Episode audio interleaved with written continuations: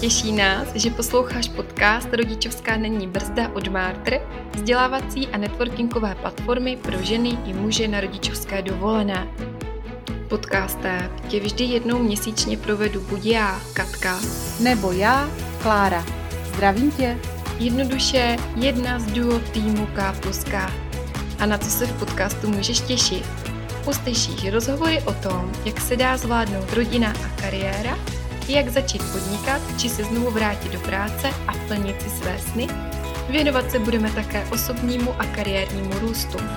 A v neposlední řadě ti ukážeme, jak se z toho všeho nezbláznit. Zkrátka, rodičovská není brzda a naši hosté ví, jak na to. Teď si tedy prosím najdi chvíli klidu, uvař si čaj nebo dobrou kávu a já tě vítám u našeho dnešního rozhovoru.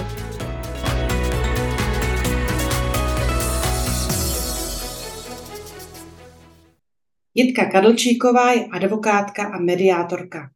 Má svůj advokátní kancelář. Tu si pořídila jako pozdní dítě po 40 a po skoro 20 letech ve velkých kancelářích. Jejím snem je vybudovat kancelář, kde budou skvělou podporu klientům poskytovat spolupracující advokáti nebo advokátky, rodiče malých dětí nebo pečující osoby. Spolupracuje s Martrem na kurzech právních základů pro podnikatele a je také členkou Business and Professional Women. Ahoj Jitko, já tě zdravím, děkuji, že jsi na nás udělala čas a pojďme rovnou k první otázce a to je úplně jednoduše, co to je konflikt. Ahoj Kláro, děkuji moc. To je sice velmi jednoduchá otázka, na kterou je ale složitá odpověď, jako ostatně na všechny ty věci, o kterých dneska budeme mluvit my asi všichni jako instinktivně víme, co to ten konflikt je. Je to nějaká jako nekomfortní situace, v které se nacházíme, ať už sami uvnitř sebe, třeba jako s něčím nejsme vnitřně spokojení, nebo mezi dvěma či víc lidma. Konflikt může nastávat i jako takřka abstraktní, když jsme třeba naštvaní na politiky nebo na to, že prší. Takže takhle, takhle rámcově trošku složitá a rozkošetělá odpověď. Pojďme to trošku zúžit, zúžíme to na konflikt mezi dvěma osobami nebo vícero osobami možná a, a začneme se, koukneme se na to, jestli je vůbec nějaká možnost, jak se na ten konflikt jako dopředu sama sebe připravit, protože je možný, nebo když to vezmu ze svého pohledu maminky, která prošla si nějakým mateřstvím, pak nastupovala zpátky do práce a, a pak se zase vracela, vracela na mateřskou, tak těch konfliktních situací po té cestě byla, bylo, bylo mraky. Ale jestli já ze své pozice, jakoby toho, toho aktéra, toho konfliktu, se na ten konflikt můžu nějak sama připravit. Určitě můžeš, respektive můžeš trošku pracovat se svojí reakcí na tu konfliktní situaci. A já se přiznám, že třeba když jsem byla mladší, tak mi to moc nešlo a teď ještě pořád se učím a pořád se mi stává, že mě ty konfliktní situace vlastně vyhazují z konceptu. Ale stává se mi to eh, méně často.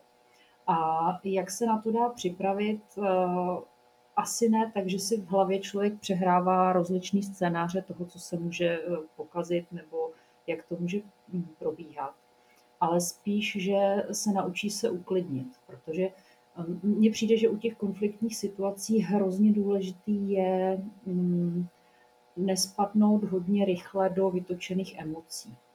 Že v momentě, kdy je člověk jako v hodně silných emocích, což je normální situace v konfliktních situacích, tak vypíná mozek a vlastně rozha- vyhazuje ho to z konceptu mnohem víc, než když je ten mozek jako víc, víc zapojený.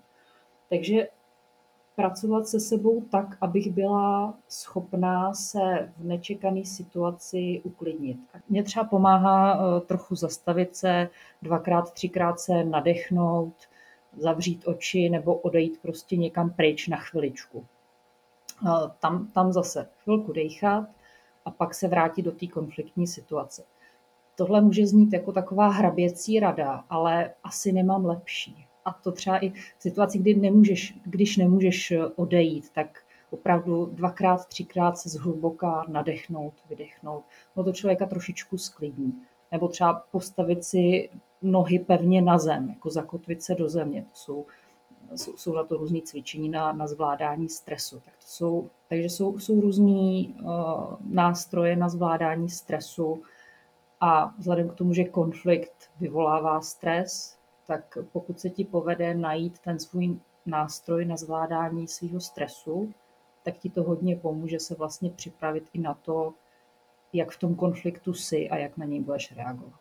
A když řeknu, že to je eh, třeba pravidelný konflikt mezi partnerama z různých důvodů, mě zajímalo, jestli je vůbec nějaká možnost, jak se ty partneři můžou vzájemně na ten konflikt připravit. Jestli jako můžeš úplně vědomě říct, hele, až se budeme hádat, tak to pojďme dělat takhle.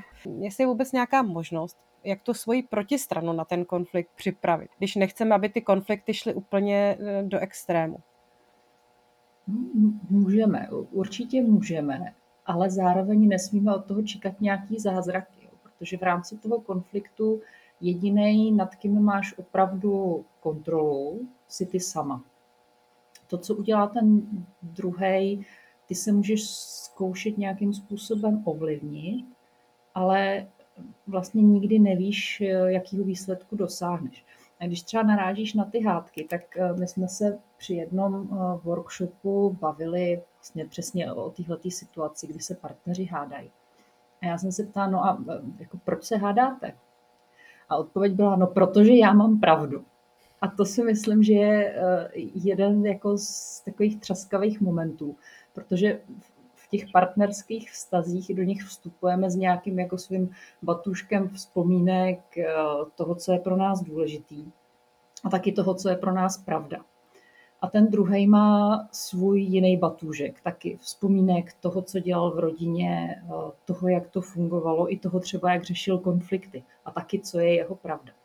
A teď je důležitý, jestli my potřebujeme prosadit svou pravdu. A pokud potřebujeme prosadit svou pravdu, tak se nám to pravděpodobně nepovede.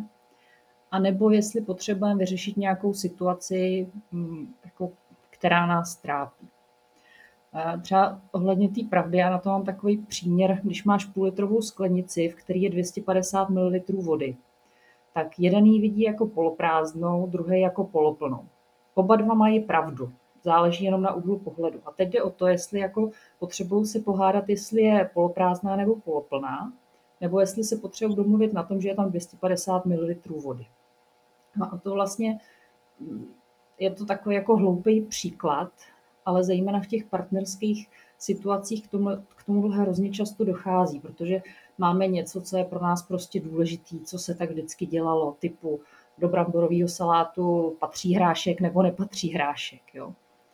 A teď jde o to se jako domluvit, jestli opravdu jde o hrášek v bramborovém salátu, anebo jestli třeba řešíme vlastně něco jiného a hrášek v bramborovém salátu je jenom, jenom záminka. A ještě, eh, co mě napadlo ohledně těch eh, partnerských nebo vlastně jakýchkoliv konfliktů. Nevím, jestli jsi třeba všimla, že když jsi třeba unavená, hladová, nevyspalá, tak máš mnohem větší tendenci eh, do těch konfliktů vstupovat. Je to vlastně proto, že my, my lidi, jak jsme jako takový svým způsobem jednoduchý zvířátka, tak samozřejmě ty naše základní potřeby, jako být vyspalej, být najedený, být v teple, tak pokud tyhle ty nám chybí nebo nejsou uspokojený, tak jsme zase víc v emocích a víc nastupujeme na ty konflikty. Takže za mě třeba, když jako víš, že eh, večer, když jste oba dva s partnerem unavený, tak hodně často skluzáváte k hádce, tak je prostě dobrý si říct, hele, já jsem teď unavená, asi nemá smysl vlastně se o tomhle tématu, který mě třeba trápí, bavit teď. Asi to teď možná nepotřebuju řešit, pojďme to nechat na někdy jindy, až budeme vyspalí, najedený a až nebudu pod ní, kdy eh, po mně celý den skákalo dítě a bylo, bylo strašně protivný, protože třeba mělo teplotu. No mě k tomu napadá úplně uh, takový příměr, že tohleto často vnímáme u mužů. Připomnělo mi to jednu takovou anekdotu, kdy uh, se někdo ptal dámy, která byla hrozně dlouho ve spokojeném manželství a ptali se jí, jak to jako dělala a ona říkala, krmte tu bestii. Jo. Jo, přesně, že když přijde chlap hladový, z práce unavený, tak je přesně ten moment, kdy eh, dost často právě to vygraduje do nějakých hádek, že říká něco, co eh, tu manželku třeba rozčílí nebo partnerku a, a právě vznikne ta hádka a přesně asi je to, jak říkáš ty, eh, daný tím, že jsou oba nebo, nebo jeden třeba i víc unavený, hladovej, takže nejdřív si v klidu teda sníst tu večeři, klidnit se, počinout si a pak teda začít teprve něco řešit nebo to nechat na ráno. Tak, s tím, že ono je to jako hrozně těžký, protože eh, třeba v této situaci, kdy ten manžel teda přijde domů eh, unavený z práce a ty jsi doma potom celým dní s tím dítětem taky vlastně unavená, frustrovaná, protože jsi byla prostě zavřená doma a vlastně si tam třeba nechtěla ten den bejt, tak eh, oba dva máte nějaký svoje jako potřeby, nějaký svoje zájmy. A teď ta, ta, ta tvoje potřeba je třeba že potřebuješ uznání, že se ti to povedlo, nebo potřebuješ jako utěšit, že ten partner vnímá, že ty si měla těžký den, ale on tu potřebu může mít jako obdobnou. Problém je, že když oba dva jsme v tomhle tom, že jako jsme unavený, frustrovaný, tak taková automatická reakce je přesně, ty si zase přišel pozdě, Eh, já jsem tady celý den lítala kolem toho dítěte a ty si tady jenom prostě ketneš k tomu stolu a čekáš na tu teplou večeři, mě už to nebaví, mám toho plný zuby a už to jede. Jo. Ale je to těžký. Eh, no, strašně jednoduše se o tom mluví takhle, když se o tom bavíme jako teoreticky. Ale potom, když v té situaci seš, je to prostě těžký. A je to těžká práce. Jak říkám, já se to pořád učím. Já jsem tady k tomu tématu měla dotaz právě z komunity, kde uh, zase ten, ta situace byla popsaná trošičku jinak, kdy jeden z těch partnerů se tomu konfliktu záměrně vyhýbá.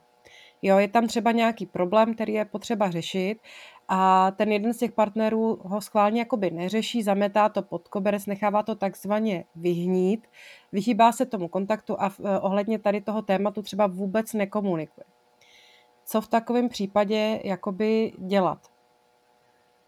No, eh, jako ve všech situacích je dobrý se na to připravit. Ty, když jsi v takovéhle situaci, tak by si měla sama pro sebe ujasnit, proč vlastně on takhle reaguje. Eh, může to být tím, že je, to, je tak osobnostně nastavený. Jo, třeba u introvertu je typický, že neradi řeší konflikty. Že prostě rádi si o tom podumají, nechají si to projít hlavou, ale eh, situace, kdy introverta postavíš jako před nějakou konfliktní situaci, to je pro něj hodně těžký eh, jenom kvůli tomu jeho osobnostnímu nastavení. Může to být tak, že ten partner tu situaci nevnímá jako konfliktní, jako něco, co je třeba řešit, protože třeba eh, si pamatuje, že u nich v rodině se tyhle ty věci neřešily.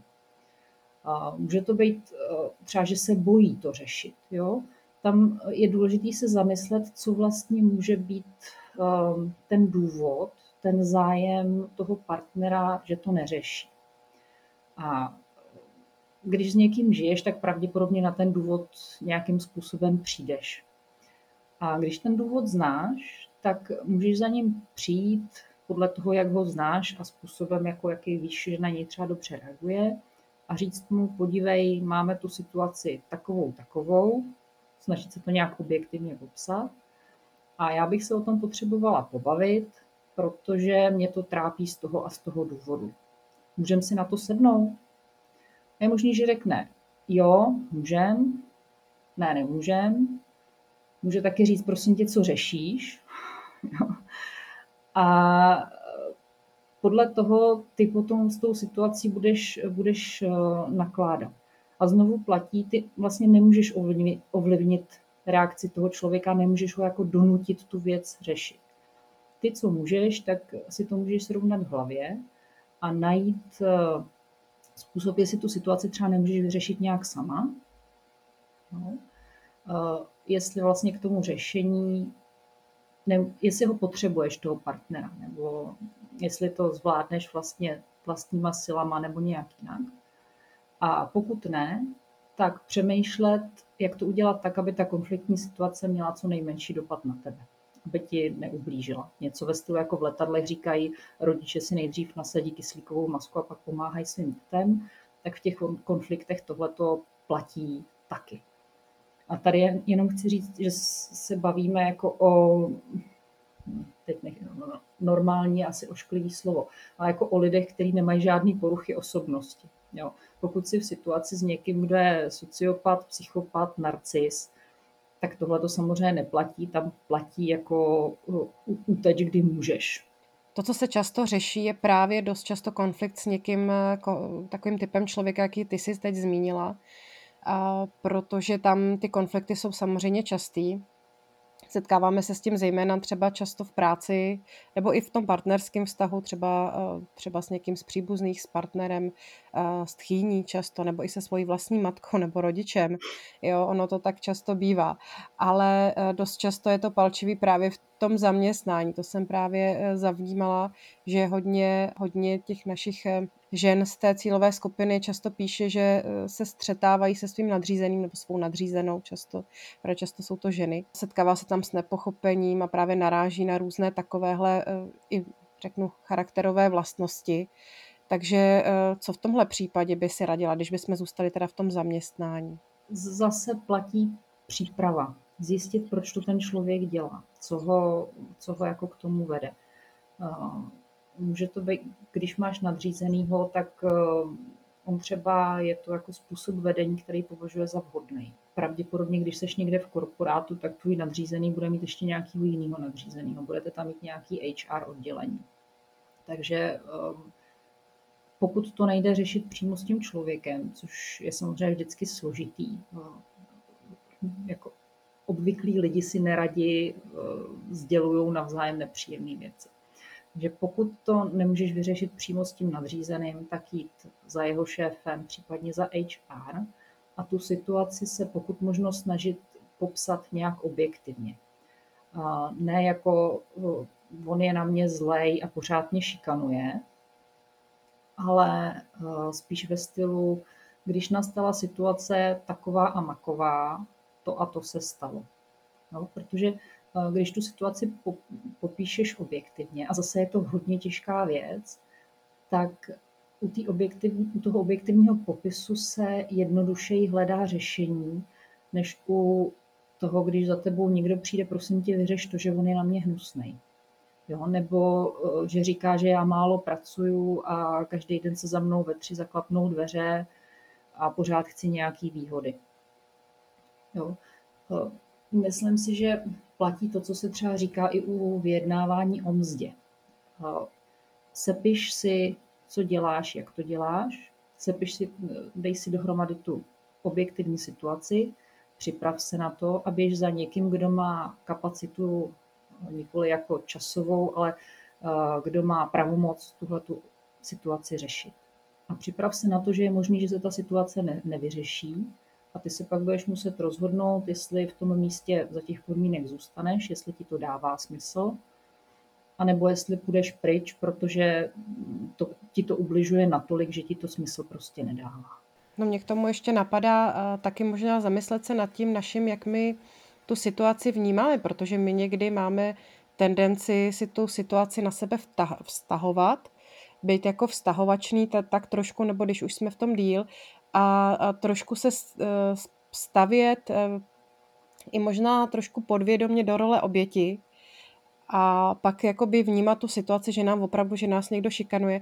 A přitom ta druhá strana si myslí, eh, jako, nebo jak nás vědomě nešikanuje, tak bych tak řekla, že, že přesně jak si říkala, že to je možná jenom styl vedení nebo nějaký jeho pocit, že takhle, takovýhle přístup je správný takže někdy možná i se vlastně zamyslet třeba i nad tím, eh, jak my tu situaci sami jako vnímáme. Eh, jo, s tím, že já, já to nebagatelizuju. Když jsi v práci a necítíš se tam komfortně, tak je to problém, protože samozřejmě to má pak eh, negativní dopady třeba i na tvůj rodinný život, na tvoje zdraví, všechno. A to bez ohledu na to, jestli to je tak, že opravdu tě někdo šikanuje, je tam prostě mobbing, bossing, anebo jenom jenom v uvozovkách, jenom tím, že ty in, interpretuješ nějakou relativně obvyklou situaci, takže je to vůči tobě namířený. Že tu situaci musíš řešit vždycky, protože prostě ti to vyhazuje z konceptu a vlastně ti to kazí život, když to budu hodně dramatizovat. A to, jak si to člověk na sebe vztahuje nebo trošku se staví do role oběti, zase to je takový ošklivý slovo. No to souvisí s tím, jak se ty konflikty taky vyvíjejí. Ty, ty konflikty, včetně těchto těch pracovních, mají nějakou dynamiku. Na začátku je nějaký jako spouštěč, typu přijdeš domů z práce a mezi dveřma zase leží batoh, bunda, špinavý boty a dítě je nalepený na mobilu. No to je prostě něco, co spustí tu konfliktní situaci. A pak vlastně ten konflikt se vyvíjí po takovém, do, do takového kopečka a končí nebo může končit eh, v něčem, čemu se říká konfliktní spirála. A ta dynamika konfliktu je vlastně v tom, jak moc se mění poměr těch emocí, které v tom konfliktu ty vnímáš. A poměr toho, jak jsi schopna o tom přemýšlet racionálně. Samozřejmě, čím je ten konflikt dál, tím je tam víc těch emocí a tím méně tam toho racionálna. Extrémních případech potom, já dávám příklad vždycky film Válka rouzových, jak se tam prostě mydlili, rozbíjeli si všechno. Tak to jsou takový ty jako extrémní konflikty, kdy už tam není nic jiného než jako emoce a touha toho druhého zničit. V vozovkách dobrá věc je, že tahle ta poslední fáze nikdy netrvá věčně a ty lidi se trošičku unaví a vždycky trošičku jako se jim tam povede ten mozek zapnout, pak se s tím konfliktem třeba dá něco dělat. A v těch pracovních věcech je to vlastně taky tak. Nevím, jestli se ti to někdy stává, mně se to stávalo vlastně, když jsem e, byla jako v zaměstnání, když se mi tam stane nějaká takováhle křivda, ať už opravdová nebo jenom v mý hlavě, tak já jsem si to hodně často přesně furt přehrávala v hlavě a vlastně pořád jsem se, nevím, jestli můžu, můžu použít takové slovo, jako přinasrávala.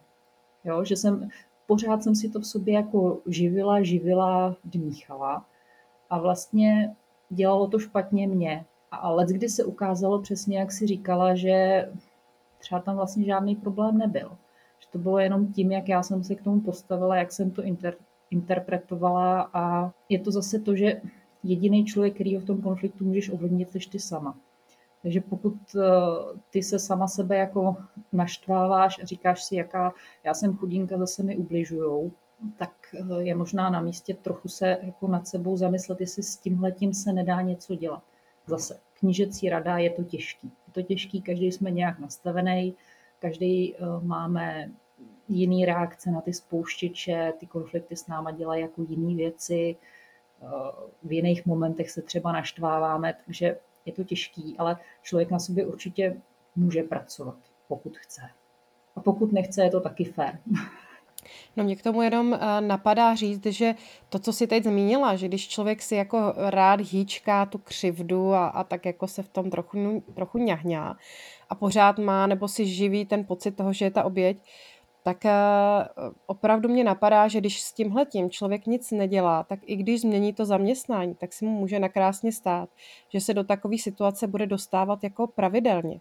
Jo, opakovaně, že si tam bude možná i sám vyhledávat jako ten konflikt vůči sobě a to. Takže opravdu možná by stálo eh, za to se nad tím zamyslet eh, v první řadě, jestli tam není tahle situace a jestli s ní nejde něco dělat z mé strany. A eh, pokud by to tak bylo, tak možná na tom opravdu zapracovat možná s nějakým koučem nebo s někým, kdo by mi jako v tomhle trošku pomohl možná vybudovat svoje sebevědomí. Jo, možná to tam taky hraje trošku roli. Určitě, určitě souhlasím, že člověk si nemůže myslet, že to zvládne sám někdy jsou zkrátka situace, kdy eh, potřebuješ pomoc. Přesně, ať už je to, ať už je to coach, ať už jsou to nějaký uh, kurzy, přesně zvládání stresu nebo sebeuvědomění.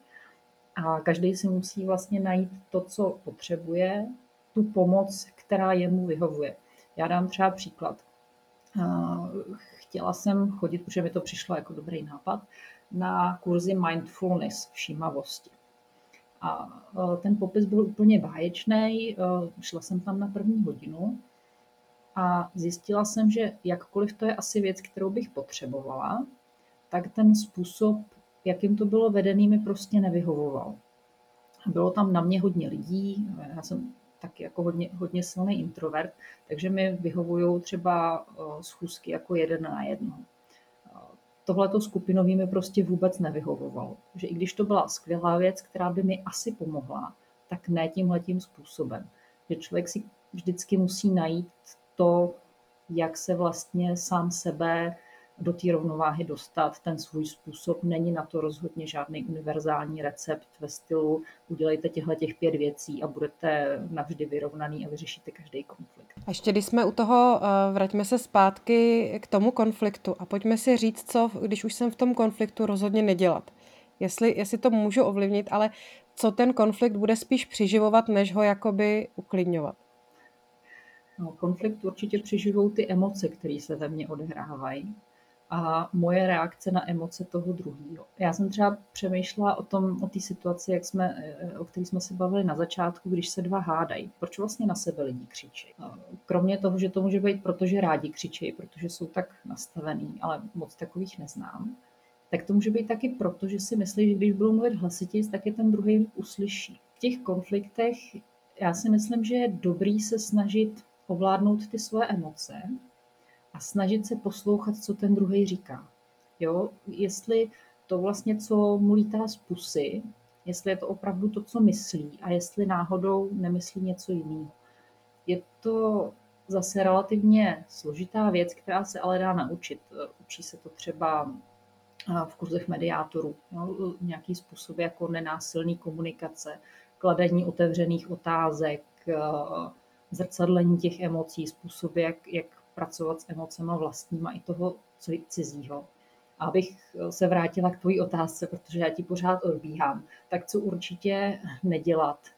Myslím, že je dobrý, pokud se ti to povede, tak nerozšiřovat to jádro konfliktů uh, někam jinam. Ve stylu bavíte se třeba o tom, jestli dítě půjde na kroužek takovej makovej, teď se pohádáte z jakýhokoliv důvodu, prostě na sebe začnete křičet a partner na tebe vytáhne a ty si před deseti lety špatně vyžehlila povlečení a ty na něj vytáhneš, no jo, a ty si před pěti lety postavil uh, mokrou skleničku na babičin prádelník. Vůbec to spolu nesouvisí.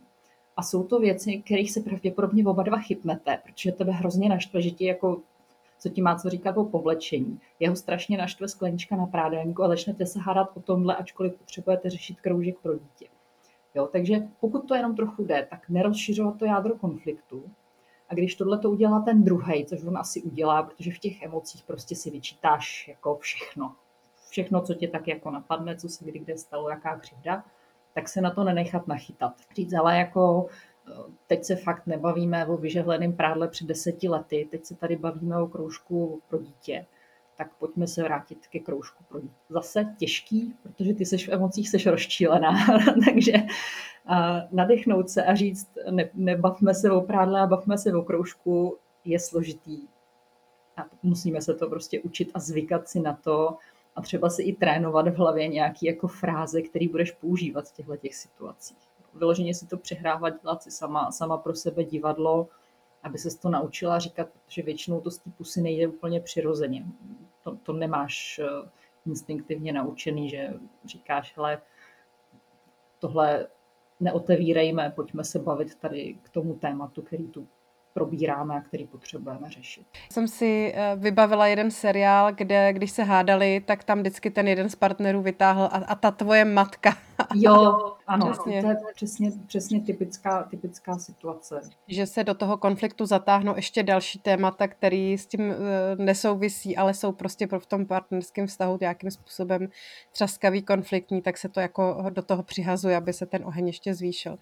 Je mi to jasný. Takže tohle, tohle se snažit nedělat a když to dělá partner, tak se pokusit si to uvědomit a, a snažit se ho stáhnout zpátky k tomu původnímu tématu, který jsme chtěli řešit, abych to tak vyschrnula. A pojďme si ještě říct, jak se vlastně ten konflikt eh, jakoby řeší. Eh, je tam asi několik možností, jak ten konflikt jako může, kam může vyústit. Jo, až, až teda do nějaký úplný destrukce nebo eh, do nějakého jakoby konsenzu. Tak jestli by si jenom v krátkosti nebo zmínila i to, jak, jak vlastně ten konflikt může skončit. Určitě, tak těch, těch způsobů je samozřejmě víc. Souvisí to zase i s nastavením nás všech, protože každý asi máme nějaký svůj, um, nevím, jestli můžu říct zakořeněný nebo vrozený způsob, jak, jak konflikty obvykle řešíme. Ten, ten konflikt může vyřešit, může skončit tak, že se jeden vzdá, že prostě si řekne, já mně už je to jedno, jako dělej si, co chceš, uděláme to tak, jak chceš, jak chceš ty. Může skončit tím, že naopak jeden řekne, ne, bude to tak, jak chci já a je mi úplně jedno, co ty si o tom myslíš. Může to samozřejmě skončit tak, že se dohodnou ty lidi tak půl na půl. půl. Máš dort, tak každý si veme půlku dortu. Může to skončit tím, že ten konflikt necháš vyhnít. No. A nebo to může skončit tak, že vlastně zjistíš, v čem ten konflikt spočívá, co je jakoby jeho jádro a najdeš řešení, s kterým jsou spokojení ideálně všichni, co v tom konfliktu jsou. To už je taková trochu vyšší dívčí a chce to právě jak eh, umět pracovat se sebou, tak eh, umět dobře komunikovat, umět dobře poslouchat a hlavně umět přemýšlet o tom, co se vlastně děje, proč se to děje, co já chci, co ten druhý chce. A tyhle ty způsoby, o kterých jsem mluvila, jsou, já nevím, jestli můžu dělat reklamu. No. Můžu mluvit třeba i o... Jo? Dana Potočková napsala úplně super knížku, která se jmenuje eh, Nejlepší je se domluvit. A tam vlastně tohle je eh, popsané. Ty způsoby řešení konfliktu, o kterých já jsem eh, mluvila, tak se od sebe liší v tom, jak moc je tam zastoupený to, že ty seš spokojená s tím řešením a jak utrpí nebo neutrpí ten váš vztah. Jak jsem říkala, každý máme nějaký svoje jako oblíbený, nebo neoblíbený, zažitý, zažitý způsoby eh, řešení konfliktů. Hodně často mi přijde, že my holky máme eh, ten způsob řešení konfliktu ve stylu, tak já se vzdám toho, co, co jsem chtěla, jenom aby mě všichni měli rádi. Jo, vídám to hodně, hodně u holek nebo třeba ne, nechme to prostě být, nebudeme, nebude to, ne to řešit. Eh, pánové zase hodně často, hodně často, já se pohybuju v advokaci, takže tam je eh, poměrně jako specifická sorta lidí, eh, tak je tam hodně často to, já si vemu to, co chci a je mi úplně jedno, co ty si o tom myslíš. Že záleží, záleží na situaci.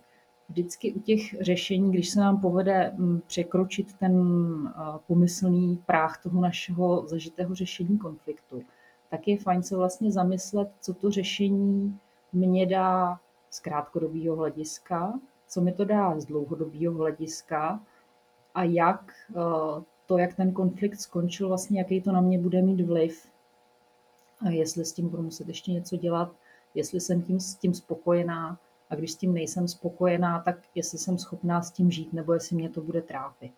Napadá mě k tomu, jak, jak k tomu přistoupit, ale když ten konflikt nedopadne úplně tak, jak jsme chtěli, dá se, eh, dá se vůbec eh, nějak, že někdo má tendenci se do toho konfliktu třeba, řeknu, kapitulovat, ale pak se do něj zase vracet, jo? že se z toho stává taková jako spirála, kdy se neustále jako do toho vracíš, snažíš se teda něco vydobít, ale přitom nejsi schopná z toho konfliktu ten, eh, řeknu tu situaci, kdyby si s tím byla spokojená, jako vytěžit, jestli s tím jde něco dělat.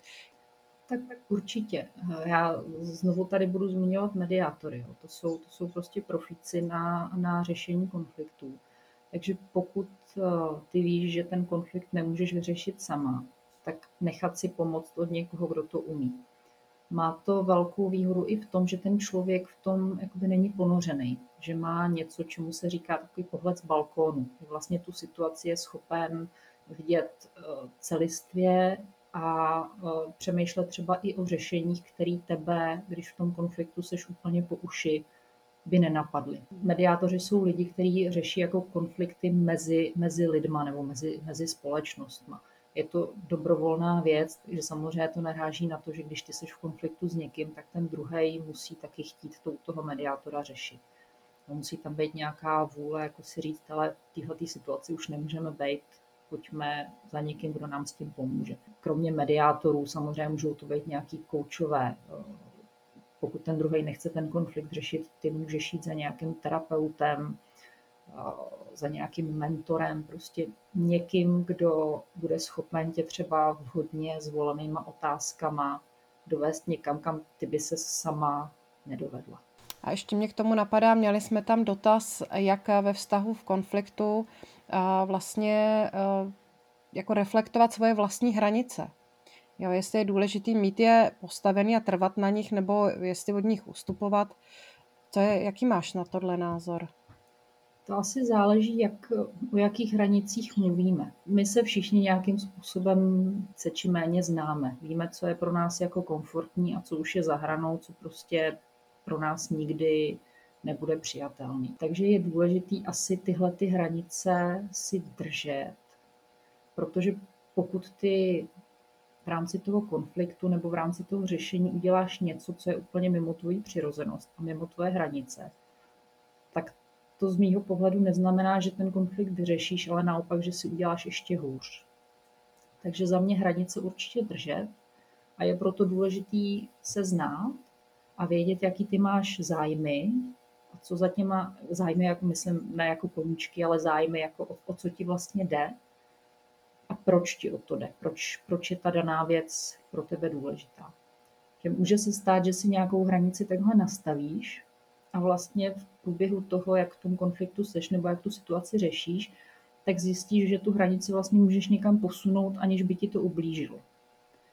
A zároveň můžeš zjistit, že pokud tu hranici posuneš někam, tak naopak, že prostě tě to bude bolet a nebude to dobrý. Takže to vždycky záleží na tom daném kontextu, na té dané situaci. Asi neumím dát eh, univerzální odpověď na to. Hmm, ale já myslím, že si, že si to jakoby hezky, hezky dala na to takový náhled eh, komplexní, že každý tak, jak to vnímá, si v tom něco našel. Pojďme eh, říct ještě nějakou radu na závěr, jestli tě napadá něco, já vím, že jako těžko říct něco, co by bylo platné pro všechny a obecně, ale uh, možná to stahnout uh, jakoby na nás samotné, jak, jak teda na konflikt, jestli máš nějakou radu. Za mě rada dýchejte a buďte na sebe laskaví, nebuďte na sebe přísní. Hmm. A platí to pro, pro konflikty i pro, pro běžný život. My jsme na sebe let, kdy strašně přísní, klademe si na sebe šílený, šílený břemena, překážky a On to, on to za nás nikdo neudělá. Prostě laskavý a milý na sebe můžeme být nejlíp sami. Tak děkuji moc za, za krásný schrnutí, za krásnou tečku, za tímto rozhovorem. Já ti, uh, Jitko, moc děkuji, že jsi udělala čas a že jsi eh, nám věnovala tyhle ty informace, jak na konflikt, protože myslím si, že je to něco, co naše posluchači, posluchačky hodně řeší a setkávají se s tím, vlastně setkáváme se s tím všichni každý den nebo obden, nebo velmi často z konflikty. Takže já ti moc, moc za to děkuju a děkuji za ten, za ten tvůj vhled a, a za, to, za to krásné povídání. Děkuji moc, Kláro, bylo mi potěšením a jsem ráda, že jsem měla tu příležitost o tom mluvit. Tak jo, měj se hezky a, a ať se daří a ti těch konfliktů co nejméně. Nápodobně.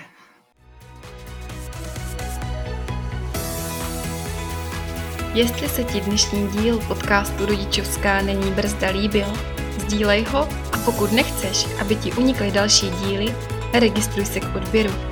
Uvítáme i tvůj komentář nebo tip, koho bys, co by hosta podcastu rád slyšel. Děkujeme, že nás posloucháš a nezapomeň, jsme v tom s tebou. Za tým Martr, Katka. A Klára. Měj se krásně.